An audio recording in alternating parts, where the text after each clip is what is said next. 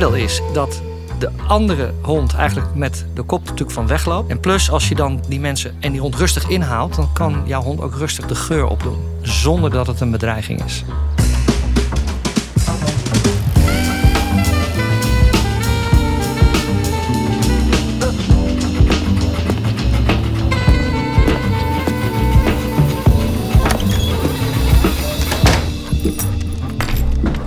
Welkom weer bij 100%. De podcast die 100% in het teken staat van de hond. In deze podcast behandelen wij verschillende problemen bij honden en ook vooral hoe je deze problemen weer kunt oplossen. Ik zit weer aan tafel met mijn vader Cas. Goedemiddag, Mart. En Cas Snel is hondengedragsdeskundige en gaat antwoord geven op al jullie vragen. Ik ga mijn best weer doen vandaag. Top. Mooi. Hey, ehm, nou, de vorige aflevering hebben wij het gehad over eh, vuurwerkangst. Ja, Wat natuurlijk een heel eh, ja, actueel onderwerp is. absoluut. Ja. Dus daarom hebben we ook besloten om daar ja, meer over te gaan vertellen. Mhm. Ja. En eh, nou, ik heb zelf een hele hoop goede reacties gekregen van mensen. Top. Die, eh, die gaan het al gelijk inzetten om eh, nou ja, hun hond eh, in ieder geval zo min mogelijk te belasten met die vuurwerk. ja, precies. Dus, eh, en met die angst. We hopen dat die maanden snel voorbij zijn. Ja, ja zeker wel. Ja. Ja. Voor ons heel leuk, maar voor de honden wat minder. Absoluut. En eh, zoals aangekondigd ehm, gaan we het deze week, of deze aflevering moet ik zeggen, hebben over ehm, angst. Ja, En ehm, nou, ik zal me gelijk met de deur in huis vallen. Ik heb een, eh, een luisteraarsvraag gekregen van Mhm. een eh, Rosa uit Leiden. ja. En ik ga het even oplezen. Oké. Zij zegt: Hi Cas, ik heb een Labrador die ongeveer vier maanden terug is gebeten door een andere hond. Oké. Sindsdien is ze erg vijandig richting andere honden tijdens het uitlaten. Ja. Eh, en het is zelfs zo erg dat hij eh, laatst is uitgevallen naar een andere hond. Heb jij tips hoe ik dit kan oplossen? Oh, Goed, ja. Rosa. Ja, nou, nou dat is inderdaad een, eh, een heel vervelend probleem. Denk je dat je een leuke, relaxte, ontspannen Labrador hebt. En die is dan in één keer eigenlijk agressief geworden naar andere honden na die aanval. Ja, want Labradors zijn volgens mij altijd heel erg rustig en lief juist. Ja, daar staat het ras zeker onbekend. Absoluut. Eh, nou is het wel zo dat eh, deze hond waarschijnlijk ook eh, lief is. Alleen zichzelf een soort preventief aan het verdedigen is. Want dat is er aan de hand. Ik zal, het, gaan- ik zal, ik zal het meteen gaan Ik heb gelijk honderd vragen, maar ja, Ja. want waar- waarom verdedigt hij zich dan? Nou, kijk, na die beet. Kijk, dat is natuurlijk best wel een traumatische eh, gebeurtenis geweest voor die hond. En die wil dat niet een tweede keer hebben. Dus wat die hond nu is gaan doen, die, die gaat zichzelf eigenlijk preventief verdedigen. Dus in plaats van andere honden leuk te ontmoeten, ja, er is nu angst voor in de plaats gekomen. Want ja, misschien bijt een hond weer. En, en dat wil je niet. Ehm, dus die hond is nu preventief van zich af gaan happen. Of af gaan bijten of af gaan blaffen. Eigenlijk met als doel om al die andere honden op een afstand te houden. Dat is wat er gebeurt. Oké, dus hij heeft echt een soort van angst ontwikkeld voor ja, eigenlijk elke hond. Dus hij, die hond maakt dus geen onderscheid. Nee. Hij herkent die hond dan niet of zo. Want dat zou Nee. je dan zeggen dat hij die hond herkent, toch? Dat hij dan ziet van, hé, hey, dat is die hond. Nou, het, het gebeurt wel eens dat als een hond bijvoorbeeld even door een grote zwarte hond is aangevallen, dan hoor ik wel heel vaak van mensen van mijn hond is nu gaan agreren tegen andere grote zwarte honden. Oké, omdat hij wel de kleur nog steeds herkent. Ja, dus en, dat, en precies. Ze hebben wel een soort van referentie van hé, hey, wacht even, zo'n type hond ben ik ooit aangevallen. Dus dat zie en hoor ik wel vaak. Dus daar kan het zeker mee beginnen. Alleen als je dus als baasje zijnde niets ermee doet, hè, dus je gaat er, er niet mee aan het werk om te trainen om het op te lossen, dan zie je vaak dat die angst gaat generaliseren. En dat betekent eigenlijk dat dat erger gaat worden in de loop der tijd. Want dan heb je bijvoorbeeld dat je na drie, vier maanden dat het baasje zegt van ja, maar nu ineens is mijn hond ook agressief tegen half grote zwarte honden. En na een half jaar tegen kleine zwarte honden. En dan na een jaar ook honden met een andere kleur. Dus dat wordt eigenlijk alsmaar een klein beetje erger. Maar hoe kan dat dan? Dat hij dan ook dat het dan steeds erger wordt. Hoe, hoe kan dat? Ja, simpelweg gezegd, omdat het werkt voor de hond. Kijk, de hond heeft geen rationeel denkvermogen zoals wij hebben. Dat we denken van, nou ja, misschien slaat het nergens op of moeten we daar maar eens mee stoppen. Dat kan een hond niet. Een hond weet, oké, er is een trauma geweest. Dat heeft ook een enorme impact gehad hè, vanwege de pijn. Ja, Dus de hond is preventief. Hè, dat noemen we dan angstagressie, noemen we dat. Die hond is preventief gaan uithalen, blaffen, happen, noem maar op. En daarmee houdt hij dus honden op afstand. En aangezien dat werkt, blijft die hond dat gewoon inzetten. Oké, dus het werkt omdat hij sindsdien geen aanvaringen meer heeft gehad met honden. Hij is niet gebeten. Exact. Dus we- ja, Ja. werkt het inderdaad in zijn ogen. Oké, Precies. interessant. En, ja, en als jij op straat loopt met je labrador en er komt een andere hond aan, leuk kwispelend, en je hond begint dus eh, te blaffen en te grommen, dan blijven die andere baasjes wel op afstand. Ja, Dus voor de hond werkt het. Ik doe expres zo, dat kan nu met beeld. Het werkt, maar het werkt Ja. dus eigenlijk niet, want het gedrag dus wordt eh, erger. aanhalingstekens doe doe je even met je vingers. Exact, ja. Voor de mensen die niet kijken. Die niet kijken. Oké, ik, ik quote hem inderdaad. Ja. dat is een goeie. Niet iedereen kijkt. Ehm, eh, dus ja, dus daarmee wordt het gedrag eh, erger.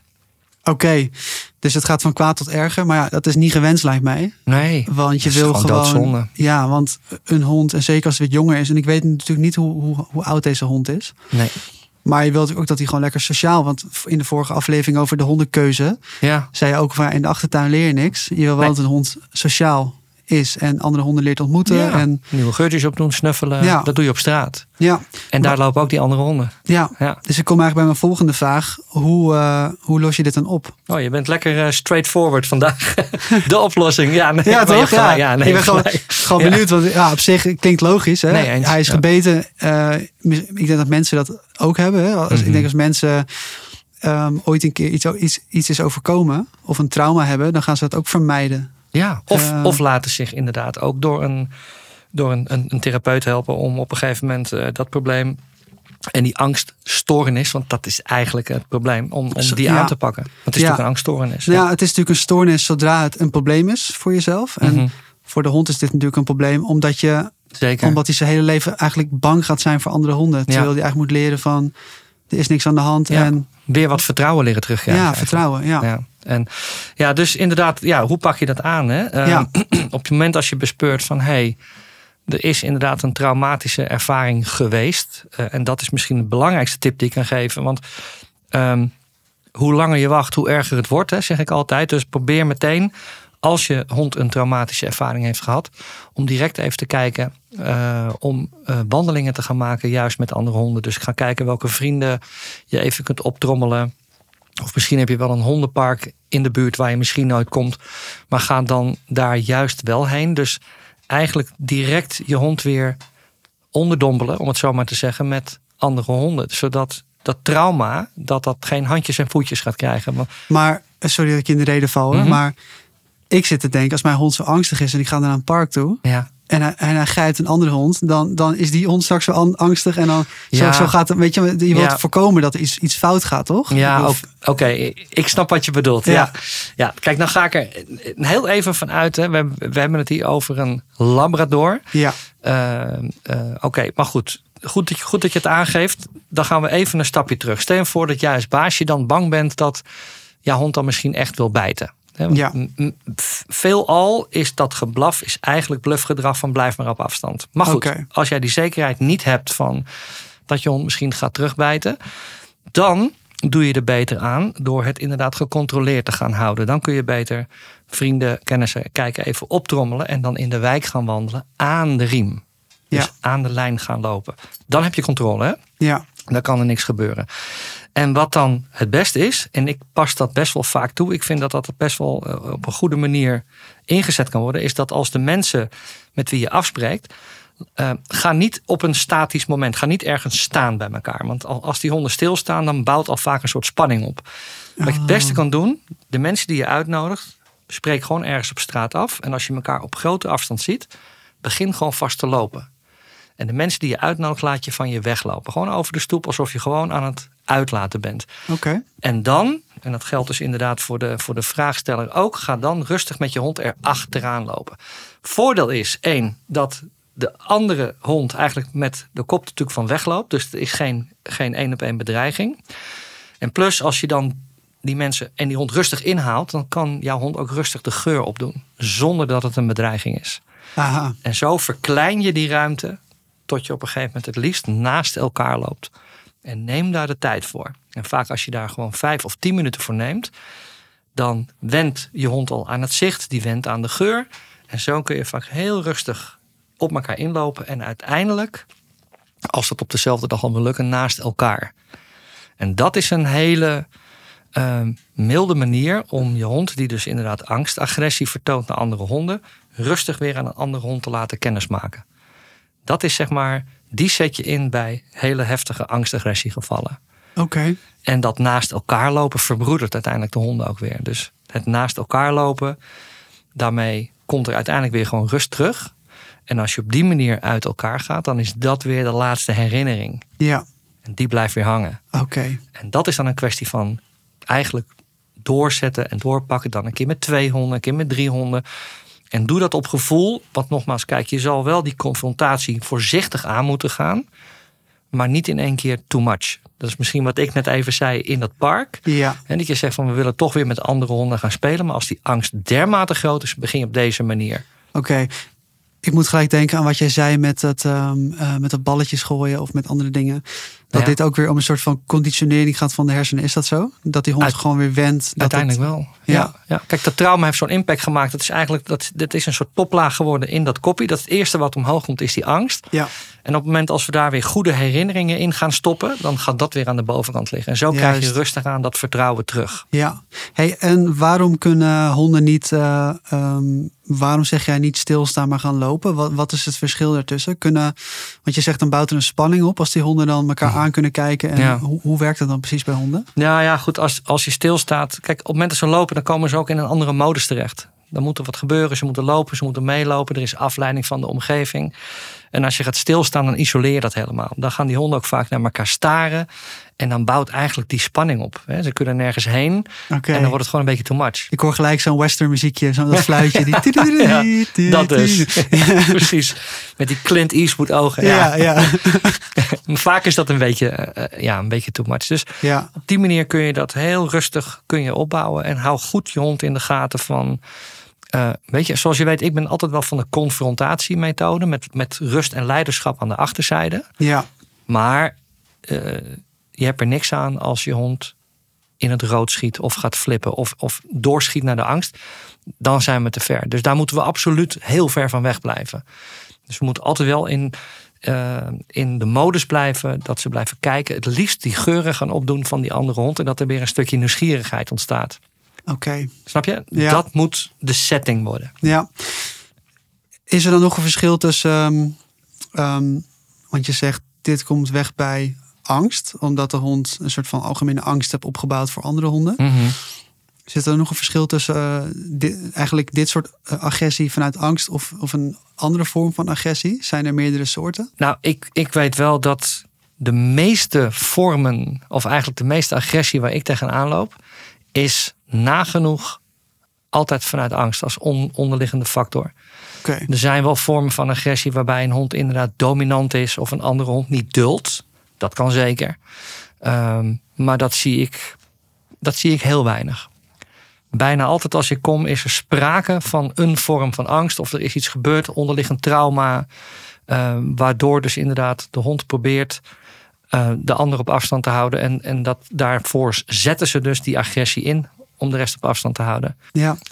Kijk, je hebt natuurlijk vier, vier vormen. Eh, je hebt natuurlijk de, eh, de fight-flight, je hebt de freeze en je hebt de surrender.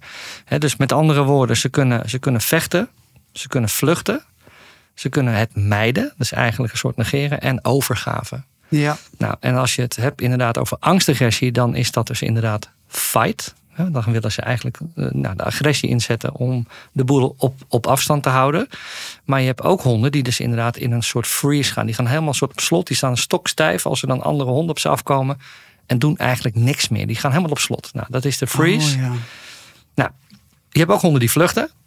Eh, die heb je dus, dus inderdaad ook. Maar die hebben geen goede lijntraining gehad. Nou ja, dat is, die zoeken dus het baasje niet op. Oh ja. Nou, dat is natuurlijk ook een hele gevaarlijke vorm. Want ja, soms rennen ze gewoon de weg over. Ja, dat Ja. wil je niet hebben. Nee, nee.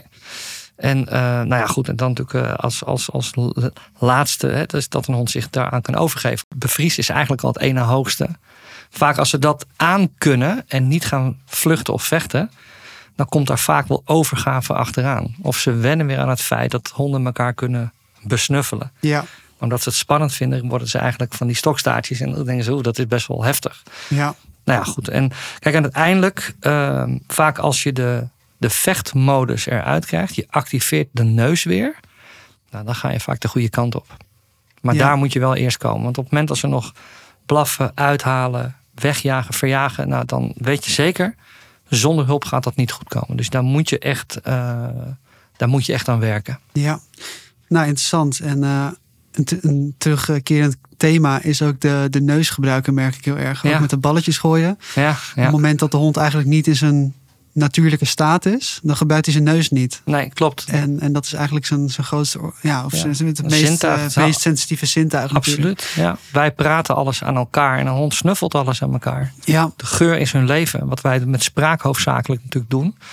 Ehm, dus, dus ook hier weer, als, de, als we de hond zover krijgen dat de neus weer inkikt, dan hebben we eigenlijk weer met een hond te maken die nou ja, zijn omgeving leert kennen en scant als het ware eh, om kennis te maken. Dus dat is heel erg van belang. Maar je ziet ook meteen honden dus inderdaad die angst, agressie hebben of überhaupt angstig zijn. Het eerste wat er ook mee stopt is de neus. ja, dus je krijgt eigenlijk van die grote ronde ogen met heel veel oogwit. Dat blijft over. Maar vaak zolang de neus het werk niet doet wat hij zou moeten doen, zit er ook geen verbetering in. ja, Dus het is vooral eerst zaak om die inderdaad, wat ik net, dus net zei, ja, dat meelopen. dat meelopen, Ja. rustig die hond weg, dat er geen bedreiging is. Even meer tijd om geur op te doen, dus dat, Ja. dat de rust langer hè, kan terugkeren. Nou goed, en uiteindelijk bepaal je dan zelf van nou, nu is er zoveel rust. Of je ziet ook dat je hond alweer om zich heen gaat kijken of andere dingen gaat doen. Dan is de spanning weg. En dan ben je de goede kant op aan het gaan. Dan ben je de goede kant op aan het gaan. Ja. Ja. En dan het mooiste is als je dan na- naast elkaar eindigt. En op die manier dan na vijf of tien minuutjes naast elkaar gelopen te hebben, gewoon weer afscheid neemt. Ja, Nou, dat is een kwestie van eigenlijk gewoon net zo lang herhalen tot, eh, tot die angst weg is. En kijk, en Ja. dan inderdaad, en ik maakte net wellicht een veel te grote stap. Ik ging er even van uit dat er maar een beetje angst was. Maar dan kun je dus eindigen weer in een hondenpark.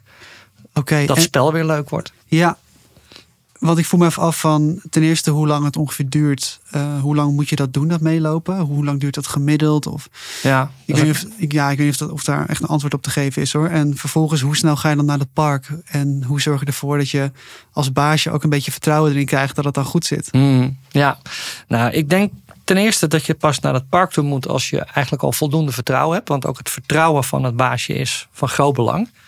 Want als je zelf nog bijloopt, uh, dat je denkt van dit is best wel spannend. Ja, Ja, dan moet je het sowieso niet doen. Dus je moet dan wel echt hebben van, nou, ik weet zeker hè, dat er alweer wordt ge- gesnuffeld en honden worden opgezocht. En dan kun je die volgende stap zetten. Om naar het park te gaan dus. Kijk, en qua tijdsduur, ja, dat is gewoon heel divers. Ehm, kijk, vaak als ik kom, is die angst al veel langer aan de orde. Mensen gaan mij niet bellen van er is gisteren wat gebeurd. Want dan gaan we er eigenlijk wel van uit dat de hond het zelf wel oplost. Of nou, dat komt wel goed, er gebeurt altijd wel wat. Maar goed, in sommige gevallen word ik wel eens gebeld dat mensen dan zeggen: ja, er is al sprake van eh, een jaar lang eh, heftige angst. En uithalen aan de riem. Nou, dan kan dat best wel heel wat tijd kosten om dat weer te laten slijten en om dat af te leren en om die hond opnieuw te conditioneren. Ehm, hoe korter de angst, dat is misschien een beetje een vuistregel. Hoe korter iets aan de orde is, hoe minder het verankerd zit in het koppie, hoe sneller het opgelost is. makes sense. Ja, En hoe langer het erin zit, uiteraard de andere kant van het verhaal. Hoe vaster het zit, hoe langer het duurt. ja. Zo moet je het eigenlijk zien. Hey, en moet je dan, want je zegt net, hè, het is echt onzekerheidsagressie, dus je wil eigenlijk mensen op afstand houden. Ja, in, in ieder geval de honden van de mensen. Ja, en Ja. het grappige is, ik zie ook best wel wat gelijkenissen met mensen. Ik ga toch, ik blijf vergelijken altijd, maar dat werkt gewoon heel goed voor mij. Ja, nou, en misschien voor de luisteraars en kijkers ook wel. Ja. Ja, Ja. maar mensen die ehm, beschadigd zijn door het leven of trauma's hebben, Ja. merk je soms ook dat ze heel erg afstandelijk zijn naar anderen of niet makkelijk vrienden maken en zich terugtrekken. Ja. En soms gaat het ook met een soort van, eh, ja, toch een beetje vertoon van, hè, je, moet, je moet niet fucken met mij. En, eh, Klopt. en dat doen honden natuurlijk. Het bekende muurtje opbouwen. Hè? Wat, wat nou, die muur inderdaad, ja. Ja. Moet je dan echt zorgen maken dat een hond, eh, want meestal met mensen is het zo dat ze eigenlijk een heel klein hartje hebben en heel lief zijn. Ja. Ehm, dat zullen die honden vast ook zijn. Maar moet je je dan zorgen maken dat ze echt schade aanrichten als ze gaan bijten? Of is dat vaak niet zo? Dat varieert van een luchthap, de bekende snappen. Dat, dat, dat luchthappen, Ja, dat noemen we oh ja. snappen, noemen we dat. Nou, dat ken ik wel, ja. Dus als blaffen en grommen, bij wijze van spreken, niet meer de hond op afstand houdt. De tegenpartij komt toch dichterbij. Ja, En soms is het ook naar mensen toe. Hè. Laten we, dus dat kan alle kanten op. Maar even ervan uitgaande dat het naar een hond is. Dan is de volgende stap is een snap. En dat is echt een waarschuwing. Dat is bijna alsof je als mens een vuist opsteekt van kom niet dichterbij. Zo Oké. kun je het ongeveer vergelijken. Ja. Ehm, als dat niet werkt, dan kan er vaak een hap komen. En een hap is echt zeg maar een soort met van voortanden wat de huid raakt. Dat is vaak stap 2. Oké. En dan de laatste stap, als dat nog niet werkt, dan kan er zelfs een volle beet komen. En dat is wanneer de hoektanden echt op het vlees of in het vlees gaan. En dat is zeg maar de, de zwaarste variant, Ja. waarbij het één beet kan zijn en sommige honden die zelfs overpakken. Ja, nou, dat zijn eigenlijk de gradaties die mogelijk zijn. En Dus er zijn best wel wat waarschuwingen voorafgaand aan dat het echt fout gaat. Absoluut. Dus dat kun je, als je dat weet, ja, ja, dan heb je best wel wat, zeg je dat, ruimte nog voor, voor, eh Om voor te trainen. bijna. Ja, Ja, en dat inderdaad. En Ja. het is ook vooral, eh, weet je, op het moment als een, een hond al. Kijk, als een hond al gromt of de tanden laat zien, de eerste waarschuwingen, veel oogwit, angst. Ja, dan moet je al gaan ingrijpen. Want natuurlijk elke fase die verderop komt, eh, het, het, het snappen, het happen, het bijten. Ja, hoe meer fases er al, hoe, hoe langer die hond al bezig is, ja, hoe moeilijker het wordt om, het, om dat weer af te leren. ja, Dus als je er in een vroeg stadium bij bent, ja, dan, dan is daar vaak gewoon ook nog beter en sneller iets mee te doen ja. dan dat de hond bijvoorbeeld al een jaar lang bijt. En waar kun je op letten qua lichaamstaal bij de hond? Nou ja, dat, dat is ook weer heel erg divers. Maar eh, vaak zie je wel, als, als er sprake is van angst, hè, of, eh, dan zie je wel dat het lichaam eh, vaak wat houterig wordt. Een beetje een stram lijf, een beetje verkrampt kun je eigenlijk bijna wel zeggen. Oh ja, Ehm, en zeker als er honden in de buurt komen en ze weten daar geen raad mee. En dat is waar veel mensen nog wel eens een keer de fout maken. Dan gaat vaak de staart best wel redelijk omhoog. Maar dan kwispelt hij vanaf de aanzet van de staart. Dus eigenlijk een heel. Oh, net, een, net een antennetje van de auto die in de wind hè, op Ja. de snelweg zit.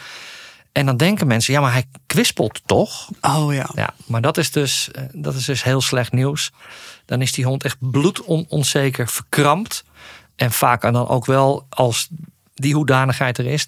Andere honden voelen dat sowieso wel. Ja, Maar dan zie je wel dat vaak het vervolg is dat er een uitval of een uithaal komt. Oké. dus, Ja. dus het is goed voor mensen om te beseffen dat daar ook een verschil in zit. Met Ja. name als het gaat om een soort van onzekerheidssuggestie. Dat, eh, Absoluut. Ja, Ja. dus, dus kijk, een hond die kwispelt, die blij is, die kwispelt zeg ik wel eens bijna vanuit de nek. Ja. Dan zie je dat hele lijf eigenlijk gaan. Ja. Dat is een vrolijke kwispel. En dan je echt zo'n beetje bijna slungelig en dat is ontspannen. ja, Maar als die vanaf de aanzet van de staart beweegt, dan is dat gewoon dikke spanning. oké. Hm.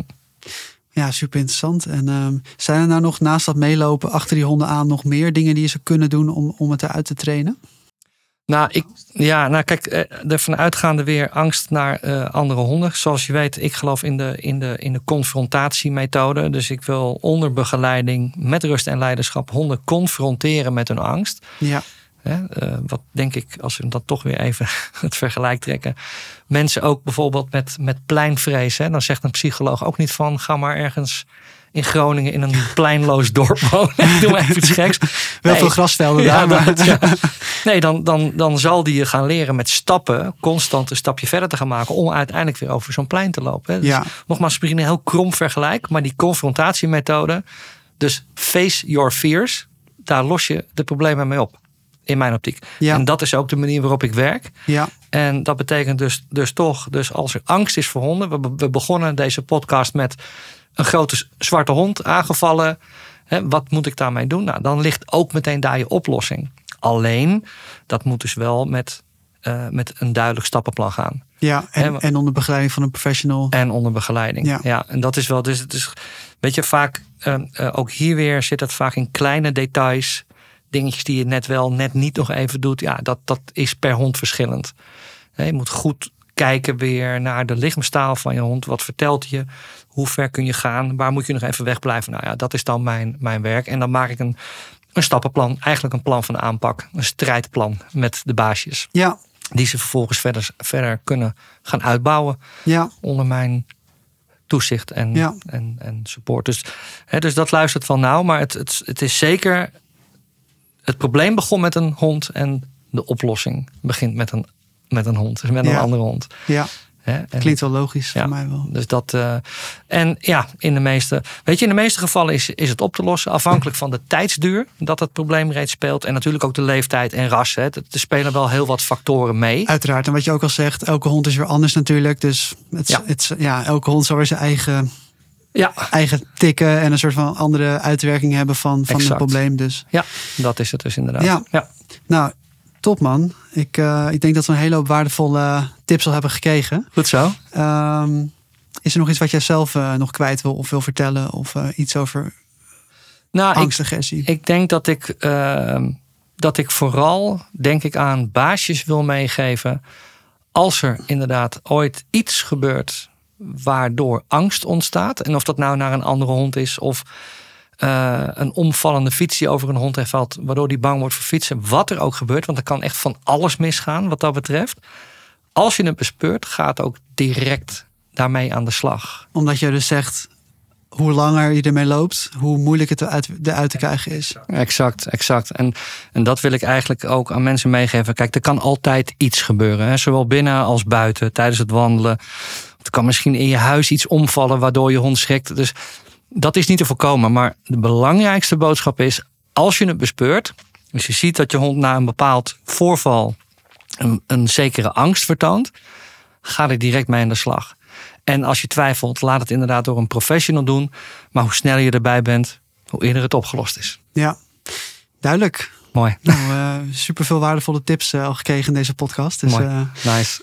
super. Hey, als jij alle ja, genoemde tips nog even op een rijtje willen zetten voor de luisteraar. Ja. Wat, ja, Ja. Gewoon even een beknopte samenvatting. Ja, nou, dat sluit een beetje aan wat ik, wat ik al net zei. Kijk, we begonnen. Hè, het belangrijkste is natuurlijk als er sprake is van, van onzekerheid na een aanval. Hè, dat is zeker onze luisteraarsvraag. Daar ga ik heel even van uit.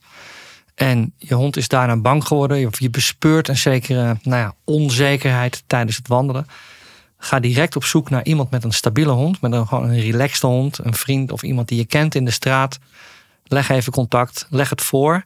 En ga dan dus op die manier aan de slag. Maar zo, nogmaals, zo snel en zo vroeg mogelijk. Want dan zul je zien dat het ook wel weer aangepakt kan worden. En ja, bij twijfel, dus heb je echt twijfels. Als je hond eh, zeg maar echt, echt begint uit te vallen of echt begint te bijten. Ja, Ja, dan is toch wel mijn tip van ga dan wel op zoek naar een professional. Ga dan niet het risico nemen dat er een andere hond gebeten kan worden. En dat je eigenlijk het probleem erger maakt. ja. Alright, nou super. Top. zijn we alweer eh, aangekomen bij het einde van deze podcast. Ja?